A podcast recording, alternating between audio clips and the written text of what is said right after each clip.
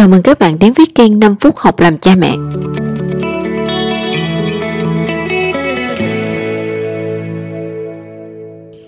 Hôm nay chúng ta sẽ học cách nhận biết khi nào con sẵn sàng.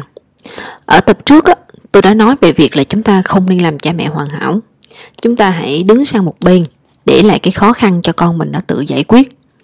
Nhưng mà nhiều cha mẹ thì lại có một cái băn khoăn là nhưng mà liệu nó có đủ sức không? Hay là nó không biết làm gì luôn thì sao?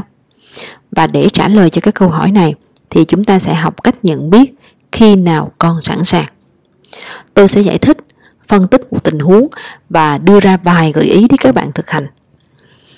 Đầu tiên á là bạn có để ý là không có ai người ta tự leo lên cây dừa đúng không ạ? Bởi vì sao lại như thế? Bởi vì cây dừa nó không có một cái nhành cây nào để người ta bám vào người ta leo lên cả. Chúng ta có thể leo lên những cái cây rất là cao nếu mà nó có những cái nhành cây để chúng ta lấy đà, chúng ta bước lên. Hoặc là nó có một cái thang để mà chúng ta leo lên từng bậc thang. Thì đó chính là cái hình, cái thang đầu tiên của cái hình của thập postcard này. Và ngược lại á, thì không có ai mà có thể leo trèo gì hết cả. Nếu như mà nó không có lấy một cái cái nhành cây, một cái bậc thang nào để bước lên. Và đó chính là cái hình ảnh của cái thang thứ hai. Khi mà bạn để là một cái thử thách cho con mình nó thực hiện á, thì nó giống như là bạn nói với con là, con à con hãy tự mình leo lên cái thang đi. Thì nó có thể leo được hay không á là nó phụ thuộc vào việc cái thang đó đó những cái bậc thang đó nó có vừa cái bước chân của trẻ hay không.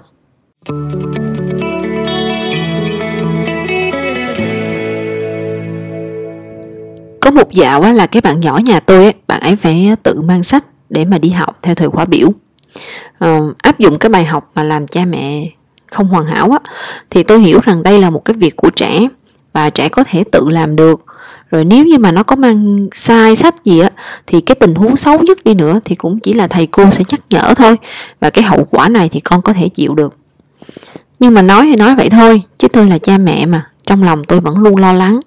Tôi lo lắng là nếu mà con tôi nó mang sai sách á, thì tôi phải giúp nó như thế nào chứ không lẽ để nó mang sai hoài.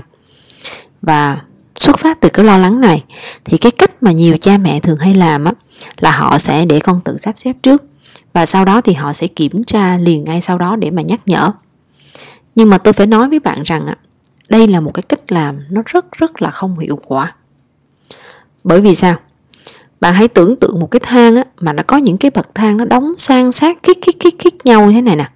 Giống như cái thang thứ ba trong cái hình của thập postcard này á. Thì làm cách nào mà bạn có thể đặt chân để leo trèo được? Muốn leo lên á thì cái thang nó phải có những cái khoảng hở. Bạn phải có cảm giác là bạn cố rướn người để với lên cái nấc tiếp theo. Vì vậy với tôi á, thì tôi sẽ làm như thế này. Con tôi á, nó sẽ tự sắp xếp sách vở mà tôi không có kiểm tra. Nhưng mà cái giờ học buổi tối của ngày hôm nay nè thì tôi sẽ nói con á con tự nhớ là thử xem là ngày hôm nay buổi sáng á con đã học những cái môn gì và con có đem theo đúng những cái quyển sách mà con đã học buổi sáng không? Con có cần phải làm thêm cái gì không? Và bởi vì nhờ vào cái bước này á, con tôi nó sẽ phát hiện ra nếu mà nó chẳng may là sáng hôm đó nó quên đem một cái gì đó. Và nó sẽ làm bổ sung vào, đồng thời nó sẽ học cách để mà nó ghi nhớ cho cái lần sau.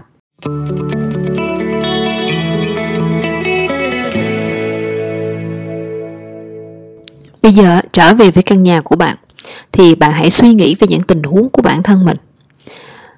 Trước khi mà bạn để cho con làm gì á bạn hãy nhớ những cái điều sau hai điều sau. Đầu tiên á là bạn luôn dạy cho con cái kỹ năng trước khi bạn để con tự làm. Và cái ý thứ hai á là khi con nó có sai sót á thì bạn hãy để cho nó được sai. Nhưng mà bạn sẽ quan sát và dạy bổ sung vào, vào lần sau. Bạn hãy thử nhìn một số tình huống nhé. Ví dụ như là bạn để con tự xem lại bài học. Sau đó bạn để con tự làm bài tập. Bạn không cần phải kiểm tra để chắc chắn mọi đáp án đều đúng cái điều này tôi đã nói trong tập trước. Nhưng mà không phải là bạn bỏ mặt con, mà là bạn có quan sát để tổng kết lại những điểm mà con còn sai nhiều nhất và dành một hôm khác để mà dạy lại con cách xem bài học một lần nữa. Đó. bạn dạy con tự gọt bút chì nè, tự bơm bút mực nè, và sau đó thì con thoải mái tự do chuẩn bị hộp bút. Bạn không cần phải kiểm tra để đảm bảo là cái bút này nó đúng và cái bút kia nó sạch sẽ ngay thẳng.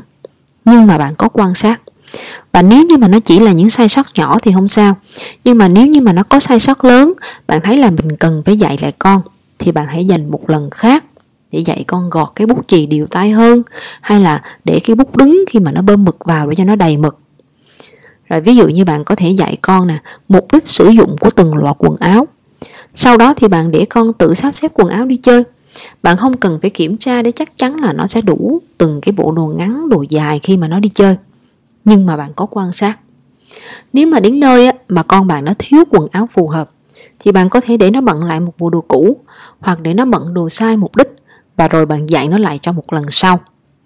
Hoặc nếu mà trong cái tình huống có nhiều cha mẹ nói với tôi là, không, bắt buộc là nó phải có đồ đúng mục đích cô à tại vì đi đến nơi lạnh thì nó phải mang áo ấm lạnh. Như vậy lúc này bạn có thể mang một bộ đồ dự phòng để dạy lại cho con bài học về quần áo và mục đích sử dụng bạn có thể dạy con chọn vài cái vật dụng cá nhân của nó. Ví dụ như món đồ nó yêu thích nè, quyển sách nè, cái mũ nè, rồi cái ba lô nhỏ, rồi những món ăn vặt nào đó. Và sau đó thì trước mỗi chuyến đi bạn để cho con tự chuẩn bị những điều đó. Nhưng mà bạn có quan sát. Và bản thân tôi thì tôi dùng chính bản thân mình. Tôi dùng chính cái cách mà tôi chuẩn bị đồ cá nhân. Ví dụ như ta tôi sẽ mang cái ba lô to hay nhỏ trong trường hợp nào? Tôi sẽ mang món ăn vặt nào? Để mà tôi dạy trẻ hoàn thiện dần cái sự lựa chọn của chính trẻ. Như vậy bạn thấy đấy, để trẻ tự làm á, nó không có nghĩa là mình bỏ mặt trẻ, mà mình phải luôn bắt đầu bằng cái việc là mình dạy kỹ năng. Và sau khi đã dạy thì mình đứng sang một bên. Mình không sửa sai, nhưng mà mình có quan sát để mình bổ sung những cái bài học cần thiết. Và ngày hôm nay, bạn hãy quan sát thử xem con bạn nó đã sẵn sàng với việc nào và bạn hãy để việc đó cho con tự làm bạn đang nghe nội dung từ kênh 5 phút học làm cha mẹ được chia sẻ bởi cô Kim Chi, một nhà thực hành tâm lý học tích cực tại Việt Nam. Đến đây á, thì có bạn sẽ quan sát thấy rằng khi mà trẻ nó càng lớn á, thì dù cha mẹ có hỗ trợ, dù trẻ có khả năng làm thì trẻ nó là rất là ít hào hứng trong việc nó thử làm một cái gì đó, không phải giống như lúc nhỏ. Và nội dung của tập postcard kế tiếp thì sẽ bàn về vấn đề này. Mong nhận được câu hỏi và sự đóng góp của các bạn. Hẹn gặp lại các bạn ở lần sau. thank you